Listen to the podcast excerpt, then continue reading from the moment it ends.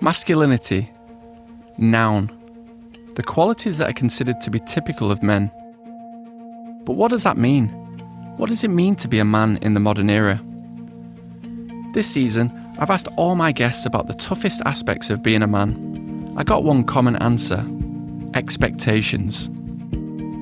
Traditional ideas of masculinity include strength, courage, independence, leadership, and assertiveness.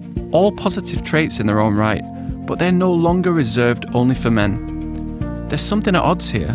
Today, men don't need to be the breadwinner, the protector, the independent, assertive leader. Yet we still feel a sense of pressure and obligation from society's expectations. Masculinity also has its negative connotations. Recently, it's become synonymous with violence, misogyny, and greed, often earning it the prefix toxic. There's clearly a new role emerging for the modern man, one that's able to show compassion, empathy, and acceptance in a more equal society. But is there space to do this without losing sight of those positive traditional ideas that help to give our lives meaning?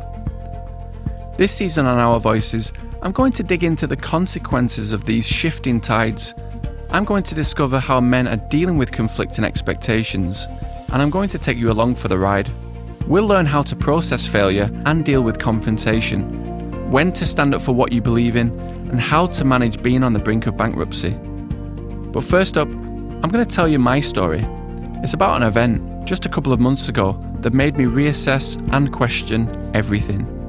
So, what does it mean to be a man in the modern era?